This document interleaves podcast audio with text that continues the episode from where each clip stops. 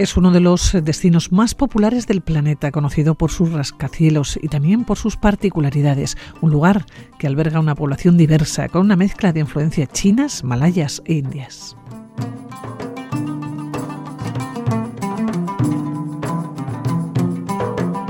Xavier Bañuelos, nos llevas hasta Singapur. ¿Cómo estás, Egunon? Buenos días. Egunon, muy bien. Una ciudad que me sorprendió y me gustó, la verdad, hay que decirlo. ¿Por qué te sorprendió Singapur? Bueno, pues porque tiene un montón de particularidades que yo creo que la hacen única, ¿no? Singapura, eh, palabra sánscrita, la ciudad del león, ¿eh? que, bueno, le llamó así el sultán eh, Parameswara en el siglo XIV, ¿no? Una ciudad-estado que es una isla situada en el sur de la península Malaca, entre Malasia e Indonesia, ¿no? Está separada de Malasia por el estrecho de Yahore, que en realidad es casi como si fuera un río, porque es muy estrechito, o sea, que decir que es, eh, pues no tiene apenas distancia entre orilla y orilla, y luego Indonesia, ¿no? Separada de las islas indonesias al sur por el estrecho de Singapur. Fíjate, es, un, es una isla de 733 kilómetros cuadrados, más o menos un tercio de Vizcaya. Bueno, 733 kilómetros cuadrados por decir algo, porque como le están permanentemente ganando terreno al mar, esto cambia de año en año y lo que hoy son 773 igual dentro de dos años son 742. No lo sé, vamos, que decir, el último dato que tengo son estos 773 kilómetros cuadrados, ¿no? Pero fíjate, 4,5 millones de habitantes en este espacio, digamos, tan tan reducido, ¿no? que sea, pues, eh, la, la segunda densidad de población más alta del mundo y bueno, es uno de los países más ricos del planeta, ¿no? Tiene una renta per cápita que llega a casi los 40 mil dólares, ¿no? O sea, estamos hablando de una ciudad pues muy, muy, muy particular, ¿no? Que además es un revoltijo de culturas, pero cuidado, un revoltijo ordenado, ¿eh? que aquí, en, aquí nada se desordena en Singapur. Pero tenemos chinos, que son más o menos el 77% de la, de la población, malayos, más o menos un 14%, hindúes tamiles, que son más o menos el 8%, y luego un 1% de occidentales. Con lo cual tienes budistas, hinduistas, maometanos, taoístas, cristianos. Y tiene varios idiomas oficiales, el inglés, el chino mandarín, el bahasa, que es el indonesio, y el tamil. Y tienen hasta su propia lengua criolla, que es el singlés, que es una variedad un tanto loca de, del inglés. ¿Eh? Que bueno, eh, no está fomentado precisamente por las autoridades, porque al pueblo le da igual y lo habla en la calle. ¿no?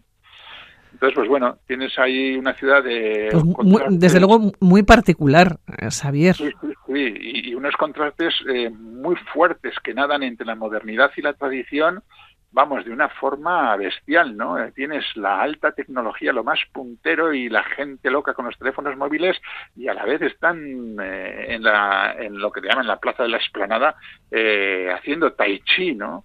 Tienes restaurantes de lo más chics, ¿no? Con los food court, que son comida callejera donde puedes degustar todo tipo de platos y platillos populares, ¿no? De, de, la gastronomía de, de, la zona, ¿no? Tienes los mejores hospitales con la última tecnología, ¿no? mezclada con la medicina tradicional china, eh, astrólogos por las calles, centros de Reiki, eh, tienes el cosmopolitismo más grande con la vida de barrio, pero de barrio barrio, ¿no? O sea, la verdad es que es una cosa muy curiosa y todo además dentro de un funcionamiento perfecto. Me río yo del ejemplo que se suele poner de que esto funciona como en Suiza, que parece un reloj suizo, ¿no? Y, no, no, habría que decir esto parece un reloj singapurense, porque de verdad eh, es la ciudad mejor engrasada que yo conozco, ¿no? Claro, pero es una eh, ciudad, sí, que tiene, que tiene unas cuantas prohibiciones.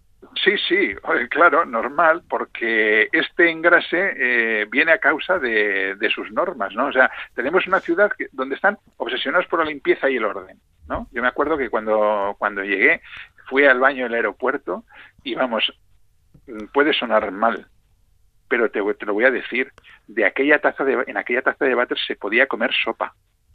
O sea, aquello estaba, pero no solamente es que estaba limpio, impoluto, pulcro, que era la envidia de cualquier quirófano. No, no, es que encima fuera había un señor con una fregona que te miraba así de una forma casi torva, esperando a que salieras para meterse inmediatamente, que casi te daba cosa. Hasta primero entrar y después salir. ¿no? es increíble, increíble. Luego, odian cualquier tipo de comportamiento incívico, no se tolera, ¿no? Y hay un tremendo respeto a los espacios públicos. Claro, esto a, base de qué? Prohibido comer chicle, o por lo menos dejarlo pegado. ¿Para qué? Pues para que luego no haya esos pegotes que vemos muchas veces en, el suelo, Sí. Está prohibido no tirar de la cadena de los váteres, que te multan con 600 dólares. No te creas tú que es broma. Eh, por supuesto, está, está prohibido arrojar basura al suelo, escupir, la caca de perro, alimentar a las palomas. Está prohibido comer durión, lo cual lo entiendo. Eh, cuidado, está prohibido comer durión en el metro y en los transportes públicos, ¿eh? porque por la calle puedes comer. Bueno, el durión es una fruta así enorme, grande, eh, voluminosa, ¿eh? casi como unas, no, casi no, como una sandía, que es muy dulce, pero cuando la abres pega un cante aquello a una mezcla de pies y queso ¿eh? pero de queso fuerte, que vamos, es capaz de espantar a, todas las moscas que hay alrededor, ¿no? Por lo tanto, está, lo han prohibido comer en, los, en el público, ¿no? No se puede hacer puente ni skate, no se puede bailar por la calle, eh, no se puede entrar con cigarrillos y fumar en lugares de... bailar, bailar por la calle, porque yo puedo entender... Eh los cigarros o puedo entender cosas que puedan molestar a los demás, ¿no? Pero pues bailar... por la calle, no sé, será porque como te pones música molestas, no lo sé, pero cuidado, que es que hasta hace, hasta hace no, no demasiado tiempo estaba llevado estaba eh, prohibido llevar el pelo largo. O sea, que si te veían ir con el pelo largo, te lo cortaban. Hombres, te invitaban amablemente a que pasaras a la peluquería más cercana. Menos mal, porque ya sabes cómo tengo yo el pelo. Esto lo quitaron ya lo quitaron ya hace algunos años y no me lo tuve que cortar. Pero sí, sí, a ver, a ver, vamos a ver, en realidad hay muchas cosas que aquí también están, están prohibidos. Arrojar basura al pueblo al suelo aquí no se puede, tampoco se puede escupir y hay que recoger la caca de perro. Lo que pasa es que allí, si no recoges la caca de perro, te pueden meter una multa de 2.900 dólares y te la meten. Pues te fastidian todas las vacaciones ya, Xavier, el primer día. Claro, pero sí, sí, bueno, bueno, eso no está pensado tanto para turistas como para la propia población, pero bueno, en cualquier caso lo que quiero decir es que allí estas cosas se hacen cumplir, ¿no?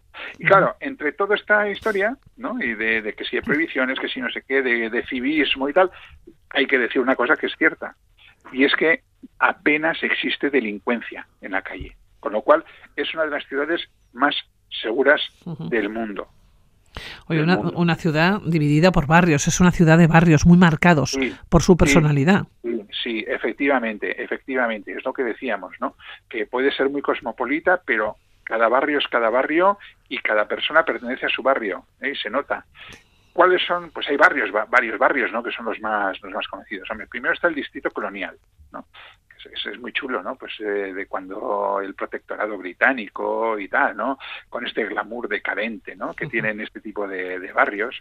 Luego está el barrio chino, que es todo colorido y es todo ajetreo. Eh, tenemos ahí el wet market, ¿no? que es un, pues un mercado a, la usanza de cualquier mercado popular, ¿no? Le llaman wet market, mercado húmedo, ¿no? Pues están ahí limpiando, siempre hay, y, eso es, producto fresco y tal, ¿no? Luego está en, el barrio chino, está, bueno, te iba a decir lleno de shop houses, es decir, las casas tienda, en realidad, por desgracia, ya no hay tantas, antes había muchísimos, ¿no? Es decir, estas, estas casas que tenían en el primer piso la tienda y en el segundo la vivienda familiar. La verdad es que con este fervor que a los asiáticos en general porque se puede, creo que se puede generar en Asia, les dio por eh, intentar modernizarlo todo, han tirado muchas de esos, houses, ahora están protegidas, ¿no? Eh, menos mal. Luego están, eh, tienes, es el barrio de los food courts, ¿no? Estos lugares donde puedes, hemos dicho antes, no puedes ir a comer, todo tipo de, platos y platillos, ¿no? tú lo compras en cualquiera de los puestos y hay allí mesas y tal donde, donde los puedes comer. está lleno de, de tiendas de medicina, de astrólogos, de masajes, templos, en fin, un barrio chino, ¿no? Eh, muy vivo. Luego está ya la calle Orchard, que esto es algo así como el, el gran templo dedicado al consumo, ¿no? Toda la calle Orchard son centros comerciales, pero cuando digo centros comerciales son todos los edificios que son rascacielos serán inmensos, claro, de la calle, sí, sí, sí, son todos centros comerciales. Siete pisos hacia arriba y siete pisos hacia abajo. Y además todos unidos, de forma que no tienes ni que salir a la calle si no quieras. Lo cual, a veces, sobre todo si vas en, en, las épocas más cálidas, porque hay que decir que en Singapur que está pues sobre la línea ecuatorial, hace un calor y un bochorno horribles, bueno, pues todo aquello está con aire acondicionado y yo creo que lo hacen adrede para que vayas a comprar, te metas ahí dentro y no salgas. Y no salgas, claro. Sí, sí, está claro. Además están eso, como te digo, están todos unidos, ¿no? Eh, y hay de todo, ¿eh? Hay de todo para comprar, desde televisiones a cuestiones informáticas, ropa, comida, tal, hasta tienes una librería allí inmensa, que yo creo que la librería más grande que he visto en mi vida, que es la, la librería Quinocunilla, donde te puedes encontrar hasta diccionarios y buscar inglés, que no me lo estoy inventando, que lo tuve en mis manos. No me lo, no me lo compré. una foto, una foto, Xavier, que tenías que haber sacado. Sí, sí, no, fotos hice, claro que, claro que hice, ¿no? Pero, pero vamos, que me quedé tan sorprendido de decir, ¿y esto? o sea, ¿no?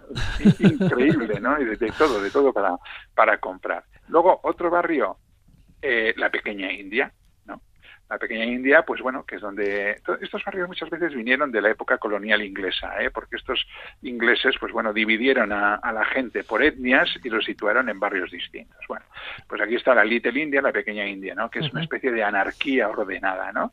Es que todo es ordenado en Singapur hasta la anarquía. Una cosa muy curiosa. Luego está el barrio musulmán, que se le llaman eh, Kampong Glam, que es, un barrio pues serio, tranquilo, más sencillo, ¿no? Y luego, pues bueno, está la, esto no es exactamente un barrio, ¿no? Que es la isla de Sentosa, ¿no? Que es eh, donde está el parque, el parque de atracciones, ¿no? Bueno, ahora ya, después de habernos paseado por todos los barrios que necesitamos muchos días para Singapur, eh, ya nos tienes que contar qué hacer y qué ver. Pues lo imprescindible? Aparte de pasearte por los barrios y de ir de compras, ir al barrio chino, ¿no? El distrito colonial, lo que nos decías, la pequeña India, ¿no? Pero, ¿qué hacemos? Pues mira, yo lo primero que haría sería ir al Museo de las Civilizaciones Asiáticas, que dentro de todo lo que es ese área de, la antigua China y demás, es uno de los que más me ha gustado compendio muy bonito y muy completo de lo que son las distintas culturas que han poblado toda esa zona de, Asia y más allá. Precioso. Luego, hombre, hay que hacer una visita al Hotel Raffles, que es el gran emblema colonial de la ciudad. Hay que pasear por el río, por la esplanade, por el Bot eh, pasear junto al Palacio de la Ópera, con eso parece un, erizo, ¿no? Todo lleno de como de pinchos. Eh, hombre, lógicamente hay que ir al Merlón, ¿no? Que es a ver el Merlón, que es el león fuente que es el símbolo de, la ciudad.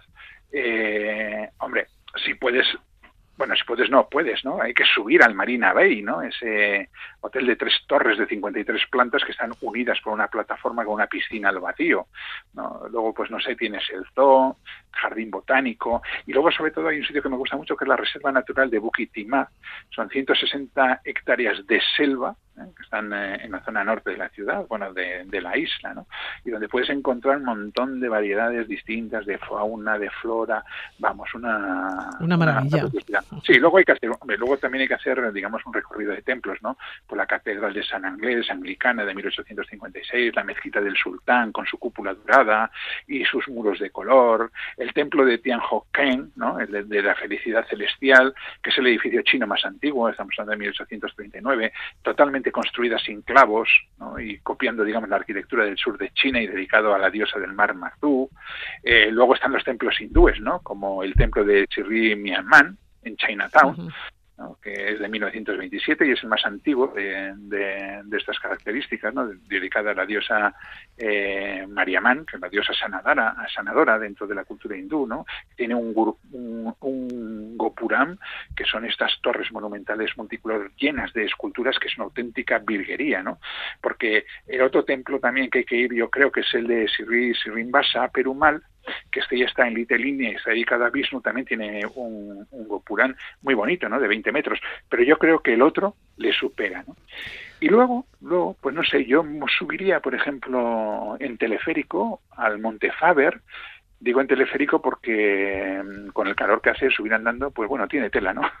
Entonces subir en teleférico y luego ya que hemos estado en, en, la calle Orchard haciendo compras, pues yo iría a un sitio más popular, ¿no?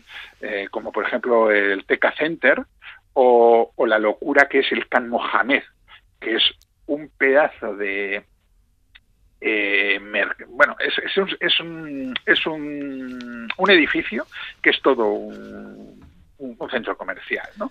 Y, yo no he visto cosa más abigarrada en mi vida. Hay absolutamente de todo, pero bueno, te diré que a veces para pasar entre los anaqueles, vamos, entre las estanterías, yo me tenía que poner de canto.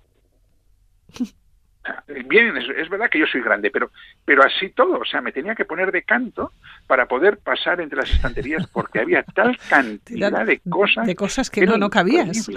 No, no, que no cabía, no cabía, efectivamente, no cabía. O sea, bueno, y luego, como tenemos muy cerquita a Indonesia, pues se pueden ir a las islas de Palau Bintan o Palau Batam, por ejemplo. bueno, y hacemos ya el viaje completo ya. Sí, pero es que está, es que está muy cerquita. O sea, te coges un ferry y, bueno, un barquito y llegas allí. O cruzar el, el estrecho de Yajore y pasar también a, a Malasia, a la ciudad de Yajore Bakru, que está, nada, o sea, es, es como si cruzaras, no sé, el Zadorra. Es decir, que es que es muy muy estrechito ¿no? el, el, canal. Cruzas el puente y estás ya en, en Malasia. O sea que ves de, una tacada, ves Singapur, Malasia e Indonesia. Efectivamente, pero para eso tenemos que tener días y también tenemos que tener la mente muy abierta para, para viajar. Saber Bañuelos, que nos vamos a despedir, que ha sido un placer, como siempre, contar contigo. Pues muy bien, aquí estaremos cuando queráis. Cuídate mucho. Gracias por todo. Agur. agur.